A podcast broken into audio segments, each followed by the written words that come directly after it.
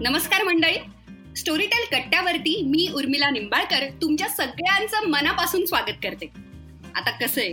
तुम्ही सारखं मला स्टोरीटेलच्या ऑफिशियल पेजवरती सेलिब्रिटींना आणा सेलिब्रिटींना आणा मला झालं याचं बजेट कुठून आणायचं बुवा? आता दिग्दर्शकाला आणायचं वेगळं काहीतरी. नट म्हणजे तर काय अव्वाच्या सव्वा पैसे मागणार. त्याच्यानंतर लेखक काहीतरी. मग अँकरिंग वगैरे करणारे ते तर भयानकच पैसे घेतात. आता काय परफॉर्मन्स करतात मिमिक्री वगैरे तर बोलायचंच नाही. मग स्टँडअप करू शकतात विनोद निर्मिती अभिवाचन करतात. म्हणजे काय काय करायचं? म्हणजे प्रत्येकाचं जर आणायचं ठरवलं तर इथे म्हणजे माझे प्रोड्युसर मी आणि स्टोरी टेल सगळं गुंडाळलं तरी सुद्धा हे असे कलाकार आणणं अवघड आहे. मग मी काय केलं? मी एक अक्कल लढवली. मला असं झालं की एक सेकंड आपण एक काम करूयात का? ह्या सगळ्याचे पैसे वाचवण्यासाठी आपण या सगळ्याचं कॉम्बिनेशन असलेला एकच माणूस उचलून आणूयात का? येस अशा पद्धतीनं मी एक अष्टपैलू कलाकार. मी डायरेक्ट त्याला उचलून आणलेलं आहे. मला झालं की सगळं याच्यामध्ये आहे. आणि असे काही लोक असतात की जे उगाच असतात असे ते इंडस्ट्रीत आणि इतरांना सतत कॉम्प्लेक्स देतात की तू काय केलंयस आयुष्यात? हे नाही केलेलंस तू अजून. तू काय केलं? या माध्यमात तू कधीच काम नाही केलं? तुच्छ आहेस तू. असं एक सतत आपल्याला असं अरे यार आपण काय का होता इथे आपण काय केलं? आपण तीन चार फालतू मालिका तीन चार फालतू सिनेमे सोड आपलं काहीच अस्तित्व नाही. का होत आपण? असं ते आपल्याला सतत एक्झिस्टेन्शियल इश्यूज तयार करतात आपल्या मनामध्ये. असे काही लोक असतात त्याच्यातला एक पुष्कर श्रोत्री आहे. नमस्कार पुष्कर श्रोत्री. तुमचं आमच्या घरातून असलेल्या स्टोरीटेल कट्टाच्या पॉडकास्टमध्ये मनापासून स्वागत आहे. उर्मिला तू माझ्या स्वागतासाठी जे जे काय बोललीयस ते सगळं मी कॉम्प्लिमेंट म्हणून घेऊ तू मला? आता तुला काय घ्यायचं ते कसंही तू घेऊ शकतोस. कारण की तू जाम कॉम्प्लेक्स देतो सारे नाही नाही. आता ऐकणारा एकही माणूस हे मान्य करणार नाही उर्मिला. उलट मी समोरच्या माणसाला सगळ्यात जास्त कम्फर्टेबल करण्यासाठी प्रसिद्ध आहे. मी समोरच्या माणसाला विश्वासात घेऊन त्याला आपलंस करून त्याच्याशी मैत्री करून त्याला दिलासा देऊन त्याला आधार देऊन त्याला जे हवंय ते त्याच्यासाठी मी उपलब्ध करून देऊन मी त्याला सगळ्यात आधी कम्फर्टेबल करण्यासाठी प्रसिद्ध आहे. आणि ही माझी विचारधारा आहे नेहमीची. त्यामुळे कोणीच विश्वास ठेवणार नाही की मी तू काय केलंयस आयुष्यात आणि मी अगं तू एक शून्य दोन शून्य म्हणत असशील तर मी तीन शून्य आहे. कारण खूप करायचं बाकी आहे. आणि या या आता क्वारंटाईनच्या पिरियडमध्ये घरी बसून जेव्हा मी जगात काय काय चाललंय हे वेब सिरीज मधनं फिल्म्स मधनं बघतोय तेव्हा लक्षात हो, हो. येते की आपण यक्कश्चित आहोत अगदी कसपटा समान आहोत अजून आपल्याला खूप करायचं बाकी आहे. त्यामुळे मी कोणाला असं कॉम्प्लेक्स देणं शक्यच नाही. तुला कधी असं वाटलं की उर्मिला? एक सेकंद. सगळ्या पुरुष आणि स्त्री सगळ्या कलाकारांना असं वाटतं की जे पुष्कर श्रोत्रीने अरे काय अँकरिंग काय म्हणजे तू म्हणजे कसं कोड म्हणजे अवॉर्ड फंक्शन असू दे अगदी कुठचं तरी असं प्रायोगिक छोट्याशा थिएटरमध्ये कसलं तरी छान अभिवाचन असू दे काहीतरी पत्राचंच वाचन असू दे कवितांचं वाचन असू दे अरे वाटेल त्या ठिकाणी तू असं छा गया. असं जर तू करणार असशील उद्या तुझं युट्यूब चॅनल आणि पॉडकास्ट उद्या स्टोरीटेल कट्ट्यावरती पुष्कर श्रोत्रीच आता स्टोरीटेल कट्ट्याचं पॉडकास्ट घेतो असं सुद्धा मला कळलं आणि माझा जॉब गेला. तरी मला नवी नवालाच वाटणार म्हणजे नाही का नाही का उर्मिला मला सगळ्यात आधी तुला कॉम्प्लिमेंट द्यायची. तुझी भाषा तुझी वाणी इतकी स्वच्छ आणि शुद्ध आहे ना. मराठी मराठी क्षेत्रात मराठी आपल्या अभिनय क्षेत्रात किंवा चित्रपट सृष्टीमध्ये काम करत असताना अनेक मराठी अभिनेत्री मी बघितलेले आहेत. इतकी वर्ष काम करून सुद्धा त्यांची वाणी आणि त्यांची भाषा एवढी स्वच्छ शुद्ध मला कधीच सापडलेली नाहीये दिसलेली नाहीये. जी तुझ्याकडे आहे ही तुझी क्वालिटी आहे. मग मला तुझं हे काम मी कधीच हिरावून येणार नाही. कधीच नाही. म्हणून तू मला चित्रपटात नाही घेतलेलं पुष्कर. हे त्याचं भाषा आणि कधी? कधी? उबुंटू मध्ये उबुंटू मध्ये लहान मुलं होती सगळी. कधी म्हणते? तू तू मला हे म्हणायचंय एकतर तू दिग्दर्शन पण करतच नाही मला हेच हाच माझा प्रॉब्लेम आहे की इतर कलाकारांना काही काम करण्यासाठी तू सोडणार आहेस का? मला ना आता इथे थांबून मला तुझी एक वेगळी आणि एक आयडेंटिटी मला असं झालेलं की हा आपला पाहुणा जो येतोय त्याची आणि एका वेगळ्या पद्धतीनं आपण ओळख करून देऊ शकतो. तर माझी ओळख सुद्धा एक मला हे परत करायचंय सगळं आणि मला परत एकदा तुझी ओळख करून द्यायची तर मित्रमैत्रिणींनो स्टोरीटेल कट्ट्याच्या पॉडकास्टमध्ये मी उर्मिला निंबाळकर तुमच्या सगळ्यांचं मनापासून स्वागत करते. तुम्ही बेंजामिन बटन नावाचा चित्रपट पाहिला आहे का? नसेल पाहिला तर तुम्ही पुष्कर श्रोत्रीचा फोटो बघा. अरे काय चाललंय? तू काय उलटा फिरतोयस? तू आता काय पंचवीस वीस पंधरा वगैरे तुझं लहान बाळ होत जाणार आहे आता पुष्कर. अरे काय बोलतेस तू उर्मिला? पन्नाशी पूर्ण केली मी. एक्झॅक्टली आणि तुझा परवाच झाला वाढदिवस. त्याबद्दल काय बिलेटेड हॅपी बर्थडे आमच्या सगळ्यांना थँक्यू थँक्यू थँक्यू थँक्यू तुझा राज काय काही नाही का आनंदी राहणं. हाच हाच हाच मूल मंत्र आहे. प्रॉब्लेम कोणाला नसतात. म्हणजे मी काही इकडे प्रिचिंगसाठी आलेलो नाही. ऐकणाऱ्यांकडे माझ्यापेक्षा जास्त अनुभव आहे. ऐकणाऱ्यांपैकी अनेकांना माझ्यापेक्षा जास्त समस्या दुःख असतील. मी खूप छोटा विचार करणारा छोटा माणूस आहे. पण एकच मी तत्व माझ्या आई-वडिलांकडनं घेतलंय, की आपल्या आजूबाजूला एवढे प्रॉब्लेम्स आहेत, समस्या आहेत, व्याधी आहेत, आजार आहेत, दुःख आहेत. त्यांच्याकडे बघा तुम्हाला तुमचे सगळे प्रॉब्लेम छोटे वाटायला लागतात. मार्ग काढा, पुढे चला. पुढे चला आणि आनंदी राहा. वाईटातनं पण काहीतरी चांगलं तुम्हाला मिळेल. त्या चांगल्याचा आनंद घ्या आणि पुढे चला. सो आय थिंक हा मूलमंत्र आई-वडिलांनी दिलेला मी जपतोय आणि आचरणात आणतोय. म्हणून असेल कदाचित. माहीत नाही. खूपच छान. हे अगदी परफेक्ट. तू अगदी म्हणजे शाश्वतच उत्तर दिलेलं आहे त्याचं, की आनंदी राहिल्यामुळे माणूस खरंच यंग दिसायला लागतो. पण तू लहान दिसतोयस. म्हणजे तू खूपच हा एज डिफरन्स फारच पन्नास वगैरे तर नाहीच म्हणजे. त्याच्यात तू आणि लॉकडाऊनच्या वेगळ्या फॅशन्स करतोयस? मग उरलेली ब्लॅक वगैरे is it your lockdown look? Yes it is like really good काय झालेलं सांगतो? बारा मार्चला माझ्या मुलीचा वाढदिवस होता. त्या दिवशी आम्ही सगळे जेवायला बाहेर गेलो होतो. त्यानंतर तेरा मार्च पासून मी घरातच बसून आहे.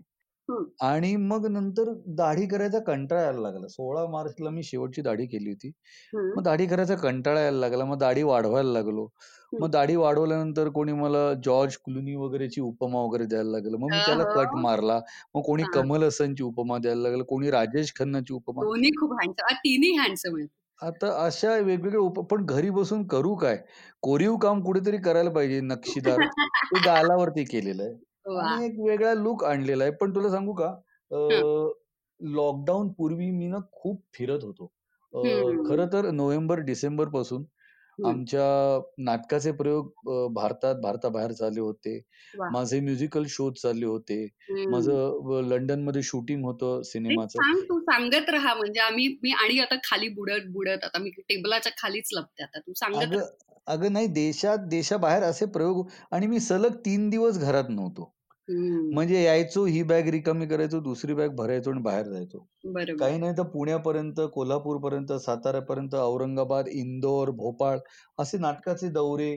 कारण ते नोव्हेंबर डिसेंबरचा काळ हा नाटकाच्या दौऱ्यांचा काळ असतो ना. हो. आणि जानेवारी फेब्रुवारी साधारणतः इव्हेंट्स आणि अवॉर्ड सेरेमनी वगैरे हा सगळा काळ असल्यामुळे त्याच्यात माझी खूप फिरती झाली होती. आणि इतका फिरलो होतो की त्याच्यात खाण्यापिण्याची थोडीशी आबाळ झाली होती आणि योग्य खाण्याकडे दुर्लक्ष केलं होतं. आता इंदोरला गेलो होतो प्रयोगांसाठी. सराफ्यामध्ये जाऊन जर मी खाल्लं नाही, तर मग इंदोरला गेल्याचा फायदा काय? आणि मी खाण्यापिण्याचा शौकीन आहे. त्यामुळे मी जिथे जातो तिथे त्या देशातलं, त्या ठिकाणचं जे काय असेल ते मी खाण्यासाठी धावपळ करतो, उरसफोड करतो. तसं करून मी एवढं खाल्लं होतं, माझं वजन वाढलं होतं आणि लॉकडाऊनमध्ये टू बी व्हेरी ऑनेस्ट, मी लॉकडाऊनमध्ये म्हटलं आता घरी बसून आहोत, तर स्वतःसाठी वेळ द्यायला पाहिजे. रोजचा एक तास स्वतःसाठी द्यायचा. एक तास कमीत कमी. ह्या विचारांनी मी रोज योगासनं करतो, प्राणायाम करतो, स्ट्रेचिंग करतो. असं घरच्या घरी एक पाऊण ते एक तास स्वतःसाठी वेळ देऊन व्यायाम करतो. तर असं केल्यामुळे माझं साडेचार पाच किलो वजन कमी झालं ग आणि उर्मिला घरचं खाणं अरे किती भारी कुकिंग करतोस आणि तुझी बायको पण. हो माझी बायको. फारच छान. माझी बायको उत्तम उत्तम पद अगं आम्ही दोघांनी तर सपाटात लावलेलं आहे घरामध्ये किचनमध्ये वेगवेगळे एक्सपेरिमेंट करण्याचा. ती काहीतरी करत असते तिला मी मदत करत असतो. मदत म्हणजे मी लुडबुड करतो ग. त्याच्यात फक्त बाकी काही नाही पण तीच सगळं करत असते. पण मला जेवणाची आवड आहे जेवण बनवण्याची आवड आहे त्यामुळे वेगवेगळे पदार्थ बनवतो आम्ही. आणि घरच्या जेवणामुळे आणि ते वेळच्या वेळी जेवण मिळाल्यामुळे वजन कंट्रोल ठेवण्यामध्ये यश मिळालंय. इतकं मॉडेस्ट आणि इतकं शांतपणे सांगण्याची काहीच गरज नाहीये. आम्ही आत्ताच एक शनायानं केलेला व्हिडिओ बघितला. त्याच्यामध्ये साधारण चेस्ट वगैरे दिसते तुला. म्हणजे इथे लॉकडाऊन मध्ये पाय दिसे ना तारे. आमरस खाऊन खाऊन पोट इतकं वाढलं की स्वतःचे पाय दिसत नाहीयेत आम्हाला कोणाला ओके टी शर्ट घालून असं टाईट वगैरे तू जर असा नाही का ब्लॅक आणि व्हाईट असा पेपर आणि सॉल्ट लुकमध्ये जर व्हिडिओ टाकणार असेल तर तू फक्त कॉम्प्लेक्स देतोस हे मला सांगायचं मग ते वयाचं असं म्हणजे एज रिवाइंडिंग क्रीम्स वगैरे लावणं वगैरे म्हणजे आम्ही बाळवटच म्हणजे थोडक्यात. नाही ग. हे बघ मी मी काही असं काही ठरवून काही करत नव्हतो उर्मिला. पण हे घडून गेलं. म्हणजे घरच्या घरी व्यायाम पाऊण तास एक तास आणि घरचं जेवण एवढंच त्याचं यशाचं गमक आहे. बाकी काही नाही. मला सांग ना तू पुष्कर. खरंच म्हणजे जोक सपाट तुला या कॉम्प्लिमेंट सतत मिळत असतील ना? कारण अरे मला मनापासून तुझं कौतुक करायचंय. कारण कलाकार आपण जेव्हा आपल्याला म्हणतो ना की आपण कलाकार आहोत तर आपण असे एकाच कोणत्या तरी माध्यमामध्ये किंवा एकाच पद्धतीचा रोल किंवा एकाच पद्धतीचे ची पात्र किंवा आपल्या कम्फर्ट झोनमध्ये किंवा आपल्याला कम्फर्टेबल असलेल्या सिस्टीम मध्येच आपण काम करू पाहतो. पण सतत काहीतरी वेगवेगळं आणि स्वतःला सतत अनकम्फर्टेबल सिच्युएशनमध्ये टाकून तू आता जसं म्हणालास तसं की अगदी परदेशांचे दौरे असतील परत एकदा भारतामध्ये असतील किंवा पुणे मुंबई सतत वाऱ्या असतील त्याच्या सगळ्याच्या वेळा नाहीयेत. तर तू एवढ्या गोष्टी वर्सेटाईल आणि वेगवेगळ्या माध्यमातून करून you are actually doing more than any youngster who may be creating content किंवा डिजिटल याच्यावरती किंवा युट्यूब किंवा कुठे तर तू you are actually giving a really good fight तर याचं काय म्हणजे रहस्य? आणि तुला याचे कॉम्प्लिमेंट्स मिळत असतील. I know this because I am not the one हो पण मला नुसते कॉम्प्लिमेंट्स नकोय त्या कॉम्प्लिमेंट नंतर हे सगळे समजा काम पण मिळालं पाहिजे. नाही. गंमत काय सांगू का? See I am a very good observer मला लोकांना ऑब्झर्व करायला आवडतं आणि मला या बाबतीत ना माझे दोन मोठे आदर्श आहेत. फिटनेसच्या बाबतीत अक्षय कुमार आणि अनिल कपूर. आणि ते ज्या प्रकारे काम करतायत. सो हे दोघं माझे आदर्श आहेत अक्षय कुमार अनिल कपूर. त्यांच्याकडे बघून त्यांचं जगात काय चाललं आहे? ते काय करत आहेत? आणि ते स्वतःला कसे फिट ठेवत आहेत. हे सगळं बघत बघत बघत बघत I am just trying to follow them क्या बात है क्या बात है. आणि काम करण्याच्या बाबतीत अमिताभ बच्चन. अनिल कपूर सारखा. ते ते रिफ्लेक्ट होत तुझ्या याच्यामध्ये आता. दिसायचे. अगं अनिल कपूर जर वयाच्या साठाव्या त्रेसष्टाव्या वर्षी एवढं करू शकतो. अरे खरंच. तर आपण अमिताभ बच्चन वय वर्ष बघायत त्यांचं आणि ते काय काम करतायत कसं स्वतःला मेंटेन करतायत स्वतःला कसं पोर्ट्रे करतायत जगासमोर ते स्वतःला कसं प्रेझेंट करतायत. सो माझं असं म्हणणं आहे तुम्ही स्वतःला जसं ट्रीट कराल तसं जग तुम्हाला ट्रीट करत असतं. तुम्ही स्वतःला जसं वागवत असताना तसं जग तुम्हाला वागवत असतं. सो पॅम्पर युअर सेल्फ जग पण तुम्हाला पॅम्पर करेल. अरे खूप खूपच मस्त सांगितलं यार. खूपच छान. मला या निमित्तानंच तुला एक प्रश्न विचारायचा होता मागाशी. तू बोलता बोलता पण बोलून गेलास की आई वडिलांची पुण्याई किंवा त्यांचे आशीर्वाद आणि त्यांनी दिलेले संस्कार आणि हे ही सगळी पळापळ कामं. जनरली काय होतं सर्वसामान्य प्रेक्षकांना किंवा आता आपले जे लिस्नर्स आहेत त्यांना सुद्धा लोकांना माहिती नसतं आणि फक्त आकर्षण असतं आणि एक उत्सुकता असते की काय असेल बुवा क्षेत्रात किंवा नंतर जी आलेली झगमगाट जी आहे तेवढीच दिसते. म्हणजे पुण्या मुंबईची मोठाली घरं आणि प्रसिद्धी आणि फोटो काढण्यासाठी झालेली आजूबाजूची गर्दी एवढं सगळं दिसतं. पण त्याच्या मागचा स्ट्रगल किंवा काय एक्झॅक्टली तो माणूस कशा कशातून गेला आणि किती स्किल्स नंतर अक्वायर्ड केले जे कदाचित इनबॉर्न नसतील किंवा आपण कुणीच असे मी यशराजचा मुलगा नाही का म्हणजे? असं आपण कुणीच नाही होत किंवा आपल्या पाठीशी असं एक प्रोडक्शन आहे वगैरे असं अजिबातच नाही तर आता लोक तुझं खूप कौतुक करतात आणि तू ऍक्च्युली इतका अनुभवी सिनियर नट आहेस. पण मला तुझा स्ट्रगल जाणून घ्यायचा होता. आणि स्पेशली जे यंगस्टर्स कारण आता आपले सगळे अतिशय म्हणजे तूच यंग आहेस त्यांच्यापेक्षा. त्यामुळे आता त्यांना ऐकताना पण लाज वाटत असेल. पण तरी म्हणजे आपलं एक आकड्यानं असं ते अठरा ते पंचवीसमध्ये वगैरे आहेत ते.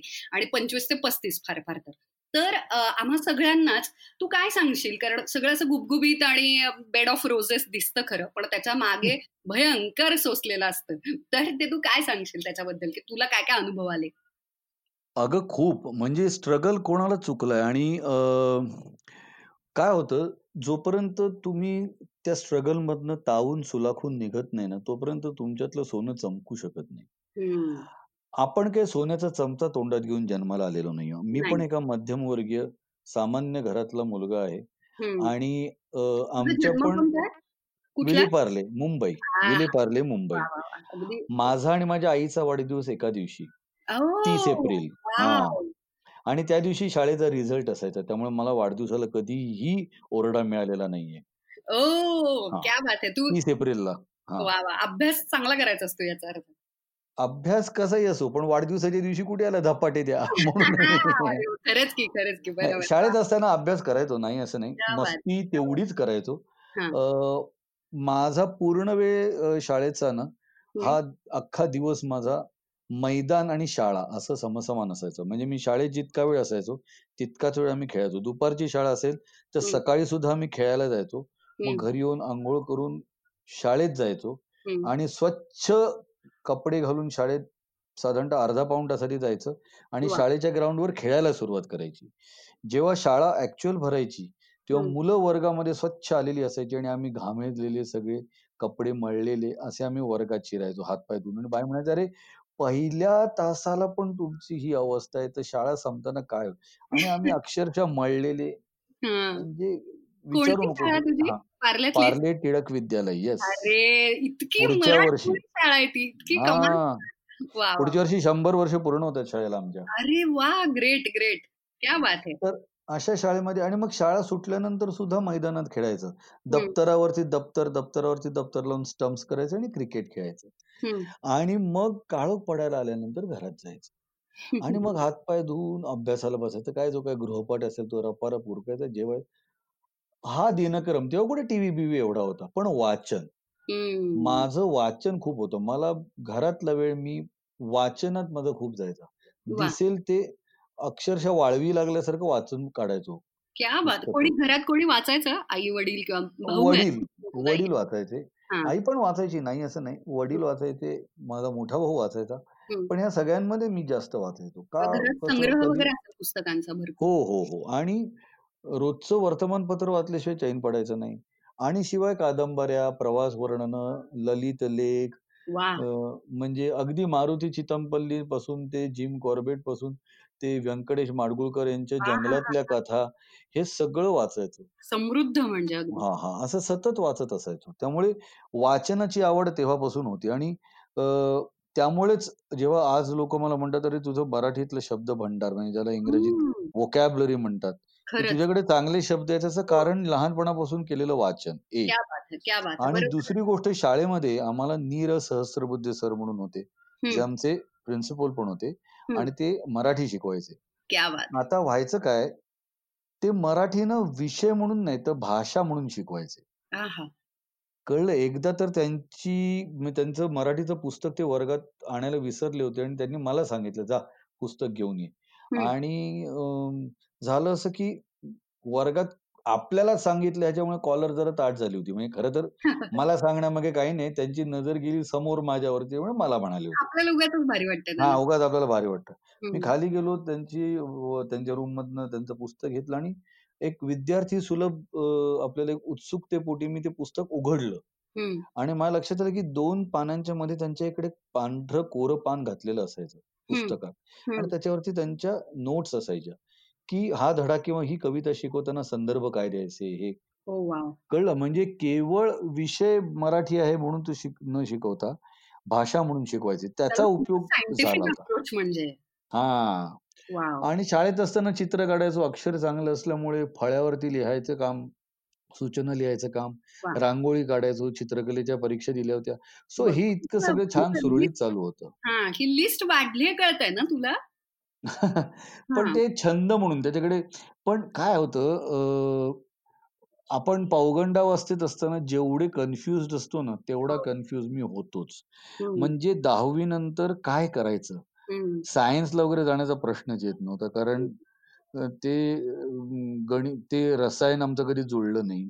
जीव घेण्यासारखं होतं ते. सगळं भौतिकाचा विसर पडणार असं सगळं ते शास्त्र होतं. तर मग मला चित्र काढत असल्यामुळे मला चित्रकार व्हायचं होतं म्हणून जे जे स्कूल ऑफ आर्ट्सला गेलो. तिकडने ऍडमिशन काढून घेतली. मला शेफ व्हायचं होतं. पहिल्याच वर्षी? हा हा. पहिल्या महिन्यात. मग भोसला मिलिटरी स्कूलला गेलो होतो कारण मिलिटरी जॉईन व्हायचं होतं. तू शेफ म्हणून मग तू हॉटेल मॅनेजमेंट वगैरे असं काही जॉईन केलं करायचा विचार होता पण ते काही जमलं नाही मला. कारण त्या परीक्षा पण पास व्हायला लागतात ना ग? हो. हा हा. आणि त्यानंतर नुसतं तुम्हाला जेवणाची आवड असून जेवण बनवण्याची कला असून चालत नाही. त्यांच्या एंट्रन्स एक्झाम असतात.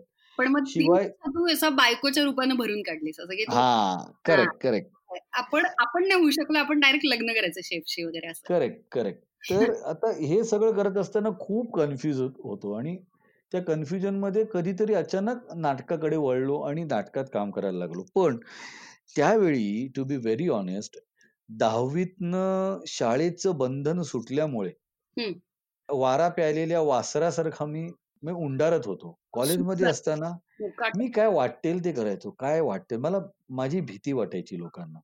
कॉलेजमध्ये असताना माझे लांब केस होते मी ज्याची पोनी घालून कॉलेजमध्ये जायचो. एका कान कारण तेव्हा कुठेतरी इंग्लिश सिनेमा बघितला आणि त्याने पोनी घातली होती. म्हटलं नंतर आपण पण पोनी.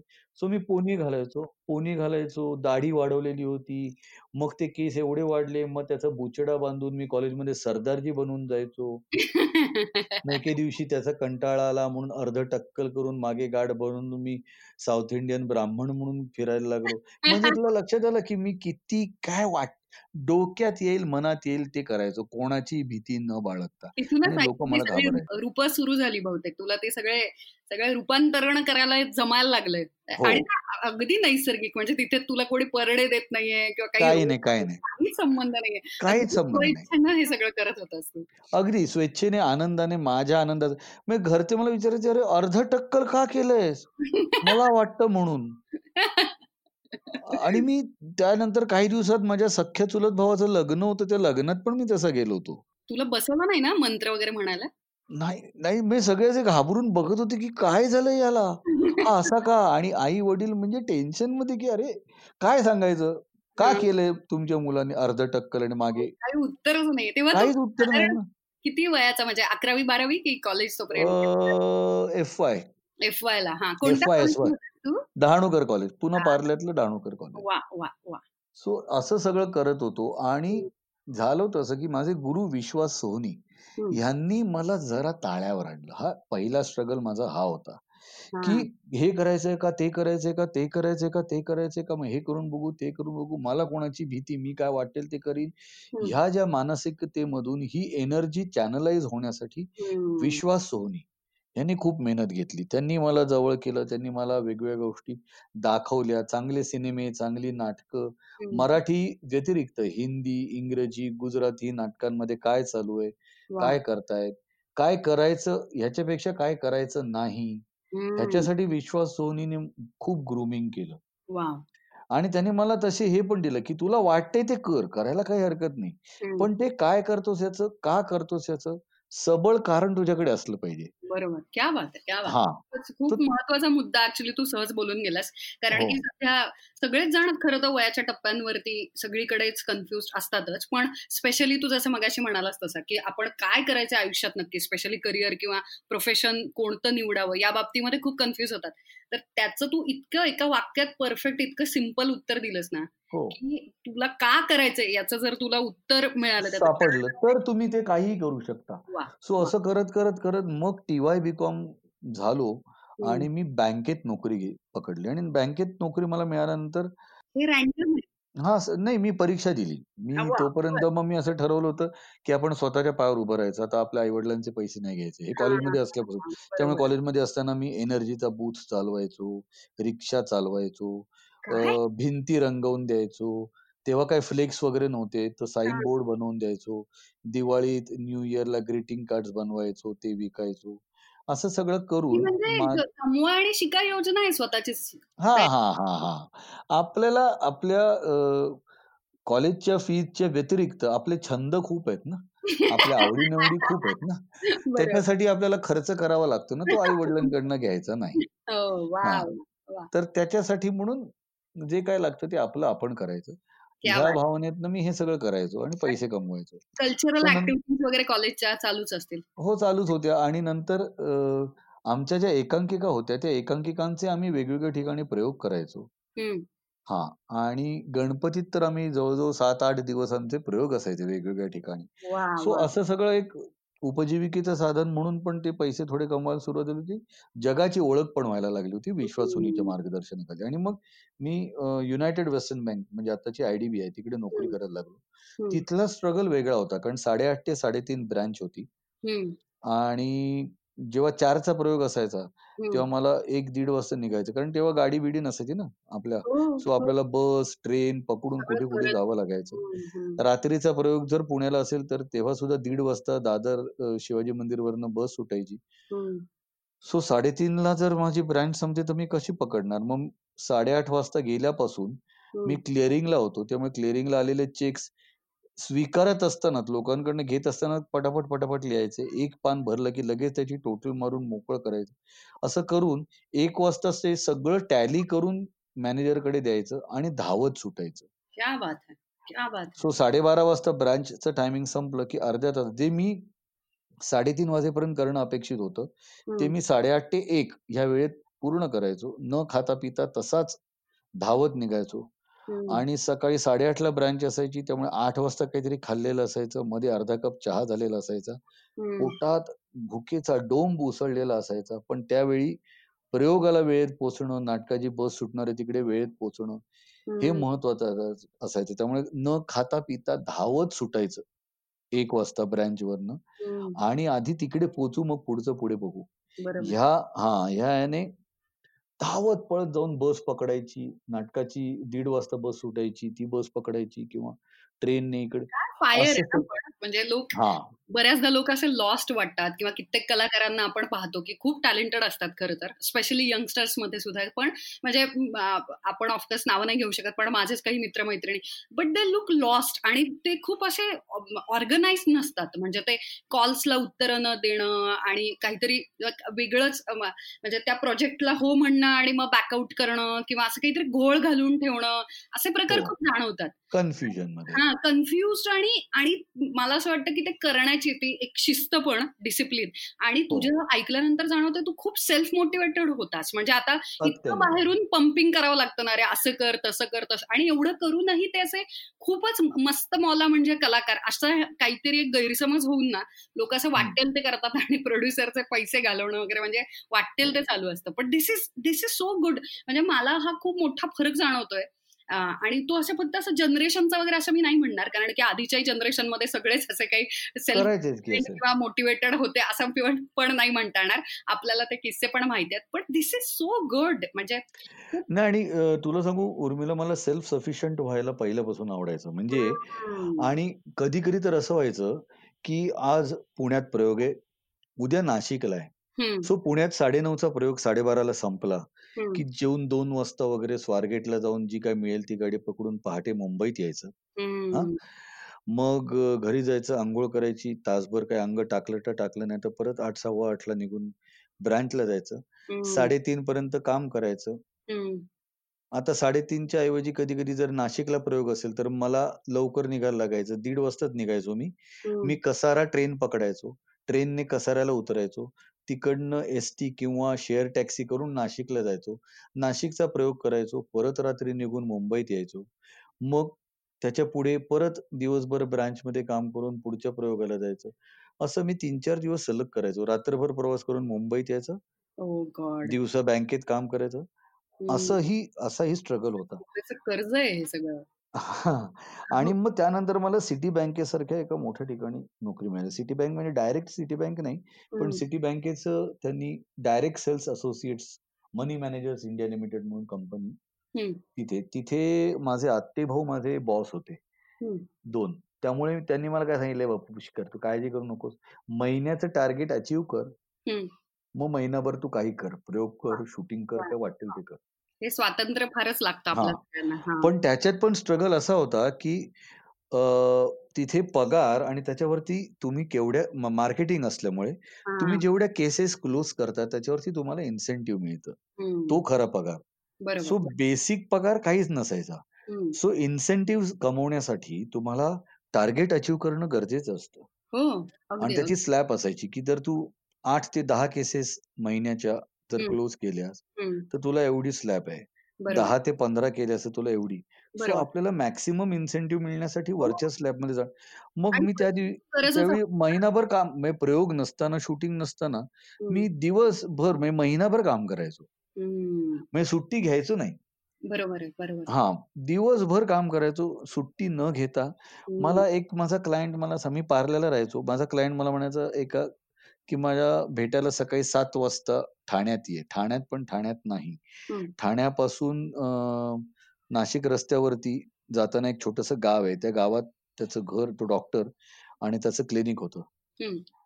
सो सकाळी सात वाजता जर मला त्याच्या घरी पोचायचं असेल तर मला साडेचार वाजता उठून साडेपाच वाजता घर सोडून पाच साडेपाचला असं जावं लागायचं. पण मी ते करायचो. कारण पुन्हा इन्सेंटिव्ह आणि पगार व्यवस्थित मिळायला पाहिजे. पैशांची गरज आपल्याला आपण आपण जसं मगाशी तू पण म्हणालास की आपण काही फार गडगंज आणि अल्ट्रा रिच फॅमिलीतून येत नसतो आणि त्या वयात तर सगळं बस्तान बसवण्यासाठी हो. पैशा खूपच गरज असते. सो हे सगळं करत असताना तो जो स्ट्रगल होता ना तो तसा होता की नाटकाचे प्रयोग बारीक बारीक सिरियलचं शूटिंग आणि हे. तुला कधी म्हणजे हा आता एक ऍक्टर म्हणून आहे आता स्पेसिफिकली किंवा अँकर किंवा कुठलंही माध्यम कुठल्याही पद्धतीनं आपण पकडूयात व्यक्त होणं किंवा परफॉर्म करणं तुला असं कधी एखादा तुला रोल हवा आहे किंवा एखादं नाटकातलं काम हवंय किंवा मालिका असेल चित्रपट असेल तुला करायचं आणि त्यासाठी तुझा झगडा चालू होता एखादा प्रोजेक्ट असं तुला आठवतंय का? म्हणजे स्पेसिफिक स्ट्रगल आणि मे बी नाही मिळालं तुला किंवा मिळून पण गेलं आणि मग आईच्या गावात फायनली मला मिळालंय. हे मी करतोय आणि हे मीच करू शकतो आणि मी हे तोडलंय आता. असा तुला एखादा स्ट्रगल किंवा प्रोजेक्ट आणि तो रिसेंट पण असू शकतो. कारण आपला स्ट्रगल कधीच संपत नाही. आपण सतत संपत नाही. नाही पण असं झालं अनेक वेळा की म्हणजे मी डिकोल टोटल चा तीन वर्ष ब्रँड अँबॅसेडर होतो. त्यांनी जेव्हा डिकोल टोटल लॉन्च केलं तेव्हा. आणि त्यावेळी मी ऑडिशन द्यायला गेलो होतो वेगळ्या रोलसाठी आणि माझी ऑडिशन बघितल्यानंतर मला सांगितलं की नाही तुम्ही ह्या या रोलसाठी ऑडिशन द्या. पण म्हटलं मी त्याच्यात तो जरा वयस्कर असा तो केमिस्ट दाखवलाय त्या. आणि केमिस्ट का सुझाया हुआ असं काहीतरी ते हे होतं. सो मी केमिस्ट कसा दिसेन? तो जरा वयस्कर आहे. तर त्याने सांगितलं तुम्हाला ही मिशी लावायची केस जरा असे पांढरे करायचे आणि मी परत ऑडिशन दिली.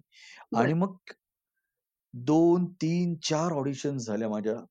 कॉस्ट्युम्समध्ये ह्याच्यात त्याच्यात खूप ऑडिशन झाल्या. आणि मग मला फायनली सांगितलं की you are being selected.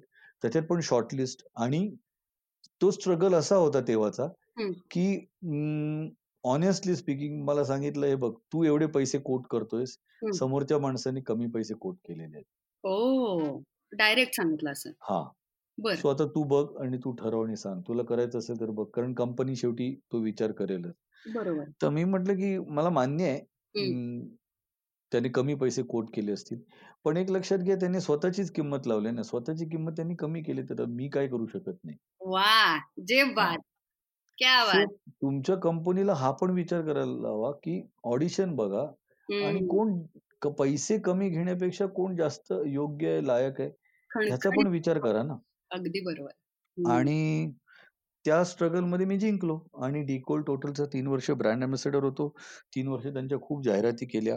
So तो एक स्ट्रगल त्यावेळेचा असा होता की आता एक क्षण माझ्या मनात आलं होतं की आपण त्याच्यापेक्षा कमी किंमत कोट करावी किंवा ऍट पार तरी किंमत करावी. आपल्याला प्रोजेक्ट आपल्याला जाऊ नये असंच वाटतं बरोबर. हा हा हा. पण नंतर मी म्हटलं अरे पण का करावं? म्हणजे मी काय अवाढव्य किंवा अशी अवास्तव काही किंमत सांगत नाहीच आहे.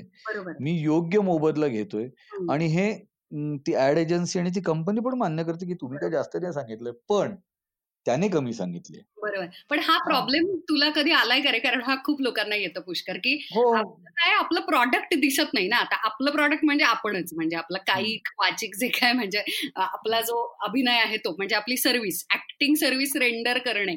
हाच हो. आपला हेच आपलं प्रॉडक्ट म्हणून. तर तुला असं करा की एवढं काय होतंय? एवढे काय पैसे हो. फुकट करा म्हणतात की हो म्हणतात. तुम्हाला कशाला लागतात एवढे पैसे? असंही म्हणतात. हो म्हटलं काय आहे माझी ऍक्टिंग आणि माझं पाठांतर आणि माझं दिसणं वगैरे फुकटच आहे. त्याची किंमत काहीच नाही. मी जो चांगला वागतो ना त्याचे हे पैसे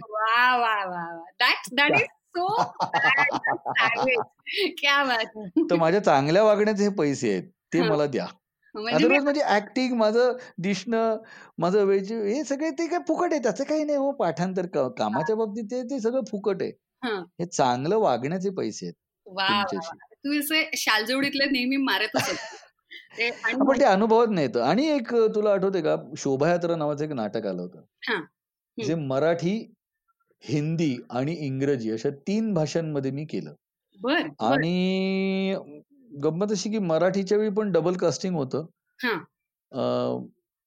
पण मराठी आणि हिंदीच्या वेळी पण डबल कास्टिंग होतं. डबल कास्टिंग म्हणजे ते शोभायात्राच ची गंमत अशी होती की त्याच्यामध्ये शफात खानने लिहिलेलं ते नाटक होतं की एके ठिकाणी भारतीय स्वातंत्र्य दिन साजरा करण्याच्या निमित्तानं एक शोभायात्रा निघणार आहे.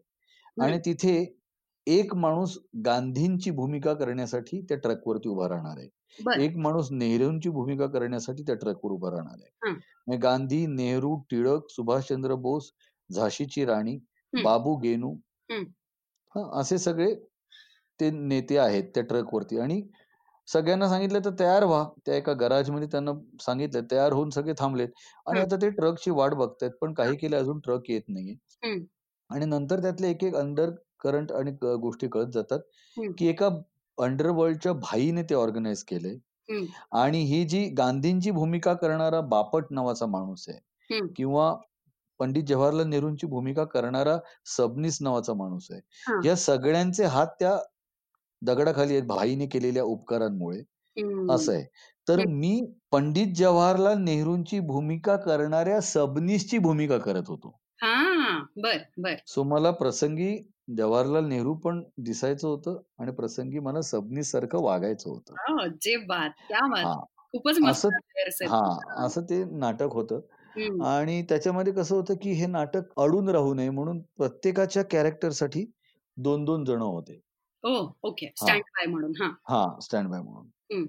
तर मग ह्या सगळ्या बॅकग्राऊंडमध्ये मला जास्तीत जास्त ह्याचे प्रयोग करायला मिळावे. याच्यासाठी मी काय केलं तर मी जास्तीत जास्त वेळ रिहर्सलला उपस्थित राहिलो. आलं लक्षात?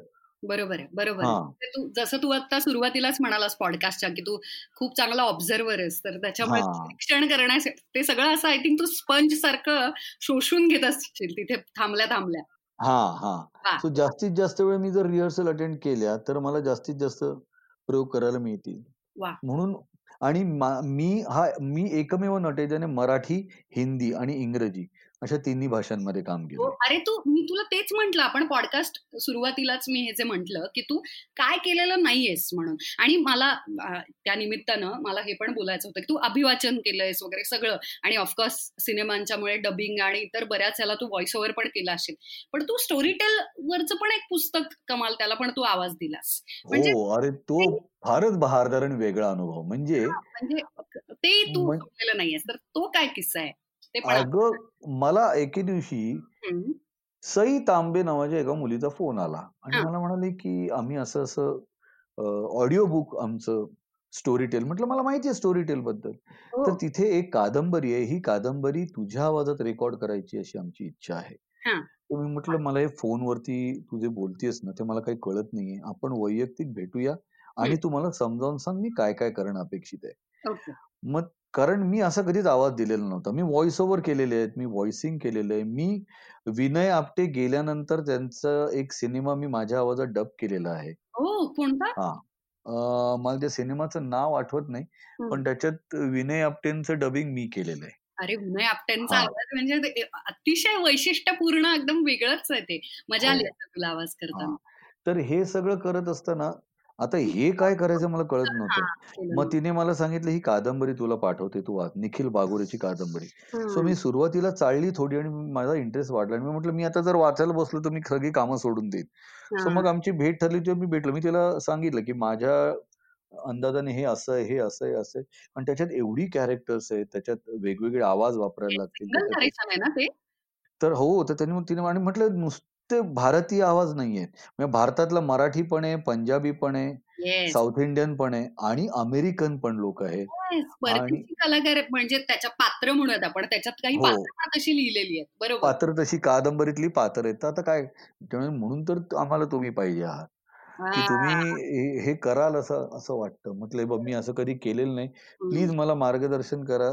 मला दाखवा कसं काय करायचं. आणि मग माझं रेकॉर्डिंग सुरू झालं. पहिल्या दिवशी माझा स्पीड खूप कमी होता आणि मी सतत मला परत ऐकव मला परत ऐकव मला परत ऐकव असं करून करून करून करून ते रेकॉर्ड करत होतो. का तर ते आपल्याकडनं व्यवस्थित व्हायला पाहिजे. हो. आणि मग एकदा मी त्या ग्रुव्हमध्ये शिरलो एकदा मी त्याच्यात रुळलो आणि मग फार मजा यायला लागली. आणि मग वेगवेगळे कॅरेक्टर्स त्यांचे वेगवेगळे आवाज मग त्याचं जे मुख्य पात्र आहे डॉक्टर हरी मराठे त्यांचा आवाज कसा? मग भारतीय शास्त्रज्ञांचा बाकीच्या आवाज कसा? रॉचे जे त्याच्यात कॅरेक्टर्स आहेत त्यांचा आवाज कसा? अमेरिकन जे आहेत त्याचे बॉडीगार्ड त्यांचा आवाज कसा? तिथल्या लोकांचा अरे काय मजा आली! हो म्हणजे म्हणजे मला हे मला हे संपूच नाही असं वाटत होतं. इतकी मजा येत होती. म्हणजे ती खरी प्रोसेस तू जर एन्जॉय केली तर याचा अर्थ हो. त्याचा आउटकम तर कमाल येणारच म्हणजे. फक्त स्टोरी टेल वाले म्हणतील की तू आमचा खर्च वाढवलाय कारण मी डबिंग करायचो पण मी खूप वेळ गेला. अर्थात ते दहा भागांची खूप मोठी कादंबरी होती. अरे तो खूपच मोठा आवाज आहे. आणि तू म्हणालास तसं की तू सगळ्याच पात्रांना आवाज दिलास. आणि हो. खरं सांगायचं तर मला हे तू कदाचित रिलेट पण करशील पण आपल्याकडे ना उगाच व्हॉइस ओव्हर या कामाला तेवढं महत्त्व नाही दिलं जात. म्हणजे खूप लोकांना असं वाटतं की ऍक्च्युअल जे आपण नाटकांमध्ये किंवा सिनेमांमध्ये मालिकांमध्ये काम करतो तेच खूप अवघड आहे. तर ते तसं नाहीये. ते तिथे प्रेझेंट असणं जितकं तुमचं अवघड आहे. म्हणजे कारण तुम्ही शरीरानंच तिथे आहात आणि तिथे तुम्हाला प्रसंगावधान दाखवून तिथे तुम्हाला कनेक्टच व्हायचे हे अगदी बरोबर आहे. मग तो कॅमेरा असो किंवा समोरचे प्रेक्षक असो. पण इथे उलट वेगळं चॅलेंज आहे. कारण तुमच्यासमोर कोणीच नाही आणि फक्त आणि ती सगळी पात्र जिवंत करायची. आणि त्याच्यात तुला तर म्हणजे ते थोडं प्रेशरच असतं. कारण जे उत्तम नट आहेत ज्यांनी ऑलरेडी इतकं काम केलं इतके वर्ष त्याच्यानंतर त्यांचं व्हॉइस ओव्हर आर्टिस्ट म्हणून आता एक वेगळं पुस्तक येणार. तर खूप लोक आता तू आवाज दिलायस म्हणूनही खूप लोक आता डाउनलोड करतील Storytel I am sure कारण आता त्याच्यात गंमत अशी होती की मी त्या बाबतीत खूप चुझी आहे. थोडं म्हणजे परफेक्शनिस्ट म्हणण्यापेक्षा माझं ना त्याच्याकडे शंभर टक्क्याच्या जास्तीत जास्त जवळ जाण्याचा माझा प्रयत्न असतो. हो त्यामुळे मी खूप वेळ घेतला हे सगळं डबिंग करायला. आणि मध्यंतरी माझे दौरे झाले मग माझा आवाज बसला. हो. दौऱ्यामध्ये प्रवास खूप झाला होता. मग आवाज थकला. मग आमचा रेकॉर्डिस्ट सही म्हणायची आपण पाच दिवस आराम करूया आवाज जपूया आणि मग परत करूया. असं करत करत करत करत करत करत ते केलं पूर्ण. पण इट वॉज फन फन म्हणजे टू द कोर आणि आय एम शुअर लोक ऐकतील लोकांना खूप म्हणजे ह्याचे रिस्पॉन्स खूप छान येतोय. मी तेच म्हंटल कारण आम्हाला सोशल मीडियावरती ना इंस्टाग्राम आणि फेसबुकला जे ऑफिशियल पेज आहे आपलं स्टोरी टेलचं त्याच्याखाली कमेंट्स येतात आणि प्रायव्हेट डीएममध्ये सुद्धा मेसेंजर्स मेसेंजर किंवा इंस्टाग्रामच्या मेसेजेसमध्ये दोन्हीकडे खरं तर असं येतं लिहून की कमाल आवाज आहे आणि पुष्करनं आवाज दिल्यामुळे डायरेक्ट डॉक्टर मराठे आमच्या डोळ्यासमोर उभे राहतात तर मला असं वाटतं बास आणि काय पाहिजे ना? तू त्यांना व्हिज्युअल इफेक्ट इमॅजिनेशनसाठी त्यांना आता इतका वाव आहे तू हो. उभंच करून दिलं खरं तर. मला आता त्याच्यामध्ये हरी मराठेंची बायको आहे ती अमेरिकन आहे जिचं नाव स्टेला आहे. पण तिचा आवाज तिची वाक्य डब करत असताना उगाच बाईचा आवाज नाही काढलाय. पण भावना विवश होणारी स्टेला कशी असेल? वा वा हा. तिचं ऍक्सेंच्युअल इंग्लिश कसं असेल? किंवा आता ती जर तिचे संवाद जे मराठीत आहेत ते मराठीतले संवाद ती एक बायको म्हणून डॉक्टर हरी मराठेंशी कशी बोलेल? सो हे सगळं करण्याचा खूप प्रामाणिकपणे प्रयत्न केला आणि आय होप लोकांना तो आवडेल. नक्की आवडेल अरे. कारण बऱ्याचदा असं होतं ना की आपण जेव्हा व्हॉइस ओव्हर आर्टिस्ट असतो तेव्हा स्पेसिफिकली या सगळ्या पात्रांना अभिनयातून जिवंत करणं जमेलच असं नाही. मी एक खूप डायरेक्ट स्टेटमेंट करते हो. पण हे एकदम खरंय तर त्यामुळे काय होतं की थोडंसं ते मिमिक्री करणं किंवा आवाज काढत बसणं वगैरे याच्याकडे हो. जास्त लक्ष जातं. पण ते तसं नाहीये ना. मग ते कॅरिकेचरस किंवा कार्टून्स किंवा तशा लहान मुलांच्या कथांच्या सारखं ते व्हायला लागतं. आणि त्यातलं गांभीर्य किंवा त्याच्यातला जो सोल आहे तो निघून जायला लागतो कुठेतरी. हो. मला याचाच आनंद झाला. मी कारण थोडं ऐकत होते आणि मला झालं आता पुढे ऐकायचंय मला. मी हे आपला पॉडकास्ट लोकांच्या डोळ्यासमोर चित्र उभं करणं हे. ह्यातलं महत्वाचं काम आहे. आपण दिसत नसतो आपला चेहरा दिसत नसतो हावभाव दिसत नसतात आपण शारीरिक हालचाली आपल्या दिसत नसतात. असं असताना त्यांच्या डोळ्यासमोर ते चित्र उभं करणं हे सगळ्यात जास्त महत्वाचं. खूप खूप चॅलेंजिंग आहे. आणि हे तू खूपच कमाल केलेस कारण मी आता फक्त पहिला एपिसोड ऐकत होते. आता मी पूर्ण केला एपिसोड आणि मला असं झालं अरे यार आता उगाच पुष्कर श्रोत्रीशी डायरेक्ट उगाच मी बोलते यार. नाही करायचं मला पॉडकास्ट मला ऐकायचं असं झालं मला. खूपच फारच छान तू आवाज दिलास म्हणून मला त्याच्याशी रिलेटेड खरं तर तुला प्रश्न विचारायचा होता की या पुस्तकाला ज्याला तू आवाज दिलायस मस्त तू त्याच्या मागची प्रोसेस आणि जर्नी सांगितलीस आणि स्ट्रगल खरं तर कधी संपत नाही. तो तर आम्हाला जाणून घ्यायला खूप आवडेल. पण मला त्या निमित्ताने एक प्रश्न विचारायचा तुला की तुला जर असं टाइम मशीन मिळालं आणि टाइम ट्रॅव्हल करायला मिळालं तर आता सध्याची परिस्थिती तर फारच भयानक आहे. कोणीच दोन हजार वीस कोणीच निवडणार नाही पुन्हा एकदा भविष्यामध्ये हो. सुद्धा. पण आपल्या आयुष्यात आता कलाकार म्हणून तुला इतका अनुभव आहे. तू एवढं काम केलेलं आहेस. आणि अतिशय साध्या आणि खरंच सिम्प्लिसिटी म्हणतात ना एकदम अशा मुंबईतल्या इतक्या छान घरातून तू आलायस आणि आता इतक्या मोठ्या स्वतः तयार केलेल्या खरं तर जागेवरती जाऊन you have created your own space पोचलेला आहेस तू. तर तुला कोणता असा प्रसंग आहे का की जो रिलीव्ह म्हणूयात आपण किंवा बदलावासा वाटला तरी चालेल किंवा परत जगावा असं वाटेल? टाइम मशीन जर मिळालं टाइम ट्रॅव्हल करण्याची एकच संधी मिळाली तर कुठे जाशील तू परत? एकच संधी मिळाली तर खरं सांगायचं तर मला छत्रपती शिवाजी महाराजांच्या काळात जायला आवडेल. मला त्यांच्या मावळ्यांमध्ये सामील व्हायला हवे आवडेल. मला त्यांच्या बरोबर त्यांच्यासाठी स्वराज्यासाठी लढायला आवडेल. म्हणजे कधी कधी असा विचार येतो मी गड किल्ले पाहत असताना किंवा अनेक ठिकाणी फिरत असताना असं वाटतं की इथे महाराज येऊन गेले असतील. त्यावेळेचा महाराष्ट्र कसा असेल? हो, आणि हा अंगावर काटा येतो की इथे महाराज येऊन गेलेत. इथे महाराज येऊन गेलेत त्या ठिकाणी हा फील हा फार वेगळा आहे. आणि आता आपण तिथे होत. त्या काळात सोळाशेच्या काय घडलं असेल तेव्हा? कसं घडलं असेल? महाराज कसे विचार करायचे? काय?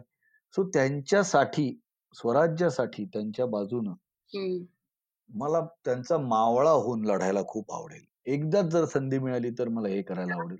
खूपच म्हणजे आयुष्य खऱ्या अर्थानं अर्थपूर्ण जगणारा रोल हो, हो, हो, म्हणजे मी सगळ्यात जास्त आयुष्यात भारावून गेलो असेल अचंबित झालो असेल दिग्मूढ झालो असेल मी भावना विवश झालो असेल आश्चर्यचकित झालो असेल मी सुडाने पेटलो असेल या सगळ्या भावना जर मला कधी अनुभवायला मिळाल्या असतील तर त्या शिवचरित्र वाचताना किंवा शिवाजी महाराजांबद्दल माहिती गोळा करताना या सगळ्या भावना मनात येऊन जातात.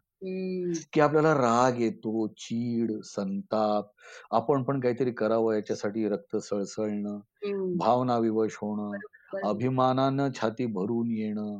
कळलं? या सगळ्या भावना होतात. आश्चर्यचकित होणं आणि हे किती समर्पण आहे. तू आता जे म्हणतोस आय एम शुअर कारण आता ती हे जे विचार तुझ्या मनात येत आहे तेव्हा काहीच त्याच्यात जेंडर किंवा स्त्री पुरुष किंवा मी कलाकार आहे नट बाहेरून लागले. समर्पण. तू बरोबर बोललीस. समर्पण. महाराजांपुढे समर्पण. क्या बात आहे मला ऍक्च्युली खरं त्याला लागून मी नेहमी स्टोरीटेल कट्ट्यावरती जे जे आपल्याकडे पाहुणे येतात त्या सगळ्यांना हा प्रश्न विचारते. कारण मला संपूर्ण विश्वास आहे की एखादा चित्रपट किंवा एखादं नाटक किंवा इवन एखादं पुस्तक आपलं आयुष्य बदलू शकतं. हे जाम फिल्मी आणि क्लिशे वाटतं आणि खूप टिपिकल वाटतो हा प्रश्न. पण हे हे खरं आहे. म्हणजे हे म्हणूनच ते क्लिशे आहे. Because these all things are very true की पुस्तक आयुष्य बदलू शकतं. आणि आपला दृष्टिकोन बदलू शकतं आणि दृष्टिकोन बदललं की सगळ्या गोष्टी पुढची सगळी कर्म सगळं बदलत जातं तर असं कोणतं पुस्तक आहे का? आणि मे बी ते ऑडिओ स्वरूपामध्ये स्टोरी टेलवरती असेल ऑलरेडी किंवा नसेलही मराठी असेल वेगळ्या भाषेतलं असेल असं कोणतं पुस्तक आहे का? की तू जाता जाता कारण आपल्याकडे वेळ नेहमी कमीच पडतो. आणि इतक्या छान गप्पा रंगलेल्या असतात आणि मला जाम वाईट वाटतं. त्याच्यामुळे मला हा प्रश्न विचारायचाच होता तुला. म्हणलं कितीही वाजू दे आणि किती वेळ होऊ दे एखादं पुस्तक तू सजेस्ट करशील का? की ज्यानं तुझं आयुष्य बदललं आणि तुझ्या मते आपले सगळे जे श्रोतू वर्ग त्या सगळ्यांनी ऐकायलाच हवं? खर तर अशी खूप पुस्तकं आहेत. म्हणजे एक सांगणं अवघड आहे ना? हा एक सांगणं अवघड आहे. म्हणजे ही काय आहे? मला ना हे आत्मचरित्र ना किंवा त्यांच्याबद्दल वाचायला खूप आवडतं. कारण त्यांच्याकडनं शिकायला मिळतं. आणि इतकी परखड आणि स्पष्ट मांडलेली जी आत्मचरित्रपर पुस्तकं असतात. मग हे आत्मचरित्र जसं किंवा हा इतिहास आपल्याकडे खबर स्वरूपात पण येतो आणि बखर स्वरूपात पण येतो. कळलं? सो महाराजांबद्दल बखरीतनं पण आपल्याला मिळालेलं आहे. खबरीतनं पण आपल्याला मिळालेलं आहे. सो ह्या दोन्ही गोष्टींमधनं आपल्याला महाराजांबद्दलची जी माहिती मिळाली आहे त्यातनं तर तुम्ही जेवढं शिकून घ्याल जेवढं टिपून घ्याल तेवढं कमीच आहे. त्याच्या व्यतिरिक्त विनायक दामोदर सावरकर भारतरत्न परमपूज्य डॉक्टर बाबासाहेब आंबेडकर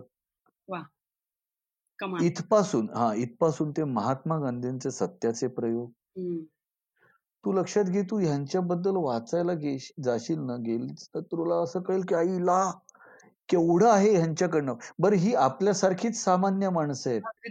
पण संस्कारातून त्यांनी स्वतःला असं घडवलेलं आहे इतके मोठे झालेत विचारांनी स्वतःला एवढं मोठं केलेलं आहे. त्यातला काही अंश जर आपण शिरपून स्वतःत घेतलं तर काय होईल? सो इथपासून ते मला जंगलात फिरायची खूप आवड आहे. सो मी जिम कॉर्बेटचं आयुष्य वाचून सुद्धा मी भारावून गेलो. हो की अरे हा किंवा व्यंकटेश माडगुळकर ज्या प्रकारे जंगलात फिरायचे आणि त्यांच्या ना पुस्तकामध्ये पण समोरनं चित्र उभं राहतं. हा माणूस आता तो ते पक्ष्यांची नावं लिहितात किंवा झाडांची नावं लिहितात ते येणारा आवाज कसा असतो त्याचं वर्णन कर सो हे सगळं वाचत असताना ना तुम्ही खूप भारावून जाता आणि तुम्ही त्यांच्याकडनं खूप शिकता. बरोबर बरोबर सो ह्या सगळ्या गोष्टी माझ्यासाठी खूप खूप म्हणजे ह्या सगळ्यांकडनं अगदी सावित्रीबाई फुले असतील ज्योतिबा फुले असतील सावरकर टिळक ह्यांच्याबद्दल तू जेवढं वाचशील तेवढं तुम्हाला सो मला आय ऑलवेज फील की असं एखादं काहीतरी पुस्तक मला ऐकायला आवडेल. बरोबर. किंवा तू आवाज द्यायला हवा खरं तर. म्हणजे मलाही आवाज द्यायला आवडेल. येस त्या निमित्तानं आपण कसं आहे बघ स्वतःला सतत विकत राहायला पाहिजे असं माझ्या लक्षात हो, हो. आपण आता कट्ट्यावरती आपले जे लिस्नर्स असतील त्यांच्यावरती एक प्रेशर टाकत की तुम्हीच आता सांगा स्टोरी टेलला की आम्हाला या सगळ्या पुस्तकांना आवाज द्यायचा आहे म्हणून आणि आपले पण असतात. त्याच्यामुळे तुला तुझ्या मला असं वाटतंय की ना त्याच्यातला अर्थ समजून गुह्यार्थ समजून त्याचा तेवढ्या गांभीर्यानं जो कलाकार आवाज देऊ शकतो ना त्यालाच अशी पुस्तकं मिळायला पाहिजे. त्याच्यामुळे तू आवाज दिलेलं असं पुस्तक ऐकायला जाम पुन्हा स्टोरी टेल साठी असं एखादं पुस्तक माझ्या आवाजात रेकॉर्ड करायला खूप आवडेल. पुन्हा नाही मला वारंवार करायला आवडेल. कारण टू बी व्हेरी ऑनेस्ट स्टोरी टेलचा हा उपक्रम फार स्तुत्य आहे. काय आहे माहितीये का? सध्याच्या आपल्या आता आपण क्वारंटाईनमुळे घरी आहोत पण आपल्या धकाधकीच्या आयुष्यामध्ये पुस्तक वाचायला जो वेळ लागतो ना तो वेळ आपण शांतपणे ठहराव देऊन आपण काढू शकत नाही अगदी बरोबर अगदी बरोबर. बरोबर कारण आपलं जग इतकं फास्ट झालंय तर त्या आपल्या धावत्या विश्वामध्ये ना आपल्याला पुस्तक वाचण्यासाठीचा तो वेळ आहे ना ठहराव देणार. शांततेत तो आपल्याकडे आता कमी झालाय. आणि मग अशा परिस्थितीत पुस्तक तर वाचायचंय पण वेळ नाहीये. मग तुम्ही कोणीतरी वाचलेलं पुस्तक ऐका. तुमचं काम करत असताना प्रवासात नाही का? तुम्ही कुठल्याही वेळी ते पुस्तक कानात हेडफोन्स घालून ते पुस्तक ऐका आणि ते पुस्तक वाचल्याचा आनंद घ्या. सो ह्याच्यासाठी स्टोरी टेलकडे इतक्या इतकी चांगली चांगली पुस्तकं वेगवेगळ्या भाषांमधली आहेत आणि मोठ्या मोठ्या लोकांच्या आवाजात ती रेकॉर्डेड आहेत. येस आणि तीनशे रुपयांमध्ये एक लाखांहून जास्त पुस्तक आहेत. मग मग. अशा स्वरूपात लायब्ररी कोण मिळते का तुम्हाला? हो ना आणि मोबाईल मध्ये बसल्या. बसल्या तीनशे रुपयामध्ये पुष्कर श्रोत्रीचा एक सेल्फी फोटो पण मिळत नाही. नाही नाही तू फुकट देशील. आय नो दिस म्हणजे तीनशे रुपयाचं तिकीट काढून त्याने निर्मात्याला पैसे द्यावेत. एवढं हे जे काय मला आवडलंय ना जे बात हा जो तुझा स्वॅग आहे ना हा जाम आवडतोय मला. जे बात खूपच खूपच मस्त. अरे काय किती गप्पा माराव्यात आणि किती नाही असं होतंय तुझ्या बरोबर तू मस्त आणि ओघा ओघात इतकं छान तू रंगवून मला असं वाटतं तू ना खरा स्टोरी टेलर आहेस. किस्से सांगण्याची सवय लागली ना. रंगवून रंगवून किस्से सांगण्याची सवय लागली. आज का पण त्या किस्से सांगण्याच्या गुणामुळेच एवढे पैसे कमवलेत तू. त्याच्यावर उसके उपर करिअर हो गया. व्हेरी नाईस किती छान. पण हा गुण आणि दुर्मिळ असतो खर तर. आणि तो प्रत्येकाला जमेलच असं नाही की सगळ्या पात्रांना जिवंत करणं आणि समोरच्याचे कान असे सतत एकाग्र चित्तेनं सगळं आपल्याकडे त्याचं लक्ष खिळवून ठेवणं आणि संपूर्ण गोष्ट रंगून सांगणं अवघड आहे. आणि तू ते केलेलं आहेस टाइम मशीनच्या निमित्तानं आणि आत्ता पण कट्ट्यावरती. आणि तू कट्ट्यावरती आलास आणि उगाच माझ्याकडून खेचून घेतलीस तू आणि उगाच हा तर ते मला आपण मित्र उर्मिला कमॉन हो म्हणूनच तू चित्रपटात घेत नाहीस मला पुष्कर पण तरी नाही तसं आलं तर तुला म्हणजे ना हे इथून पुढे मी शोधक नजरेने बघत असतो. मला तुझं काम आवडतं सिरियसली पण ते पण तू नाही घेतलंस तेव्हा मी ऑडिशनला आणि माझ्या फोटोशूटच्या फोटोजवर हसलास तू असं पण म्हणजे. नाही हसलो मी कसा हसेन? मला काय हक्क आहे तुझ्या फोटोवर हसण्याचा? तुला बघून मला तुझे फोटो बघून मला आनंद झाला असेल तो आनंद माझ्या चेहऱ्यावर दिसला असेल. गप्प बसतो स्टुडिओ मध्ये काढ. अगं असं कोण फोटो काढतो उर्मीला? वगैरे असं करून जे काही तू रंगवून रंगवून हसलेला तुम्ही. छान पण चालतंय चालतंय. हरकत नाही.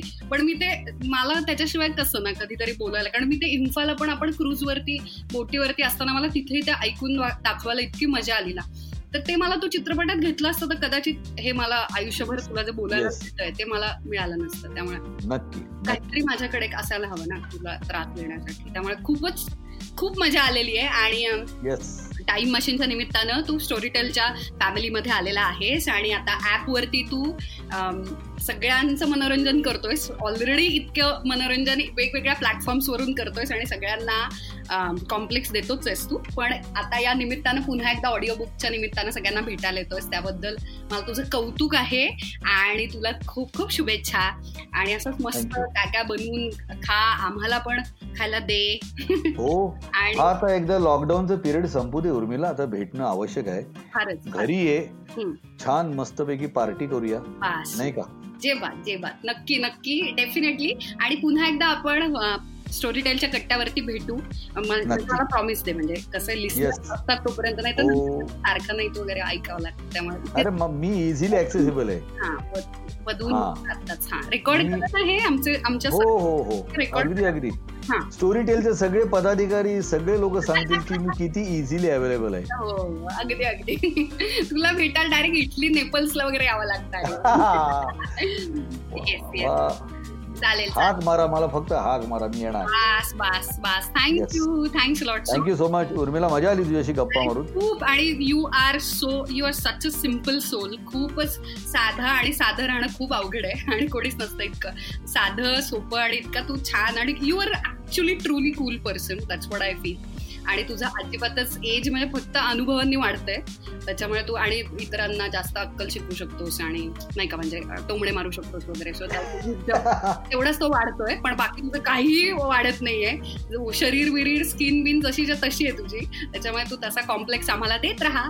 आणि पुन्हा एकदा. थँक्यू आमच्या कट्ट्यावरती आलास आणि आमच्या सगळ्या लिस्नर्सना तुम्हाला पुष्कर बरोबर गप्पा मारताना ऐकायला आवडलं असेल तर त्यानं खास आवाज दिलेलं एक पुस्तक आहे टाइम मशीन ते ऐकण्यासाठी का होईना W W W dot Storytel dot com slash मराठीवरती जा आणि तिथे एक महिन्याची सबस्क्रिप्शनची लिंक फ्री आहे. ती दाबा त्याच्यामुळे तुमचे तीनशे रुपये वाचतील आणि पहिल्याच महिन्यात फुकट आहे तोपर्यंत टाइम मशीन ऐकून घ्या. पुन्हा एकदा. Thank you Pushkar. Thank you, Urmila. Thank you so much. Thank you, Storytel. Yes. Bye. Bye. Stay home, stay safe, stay healthy.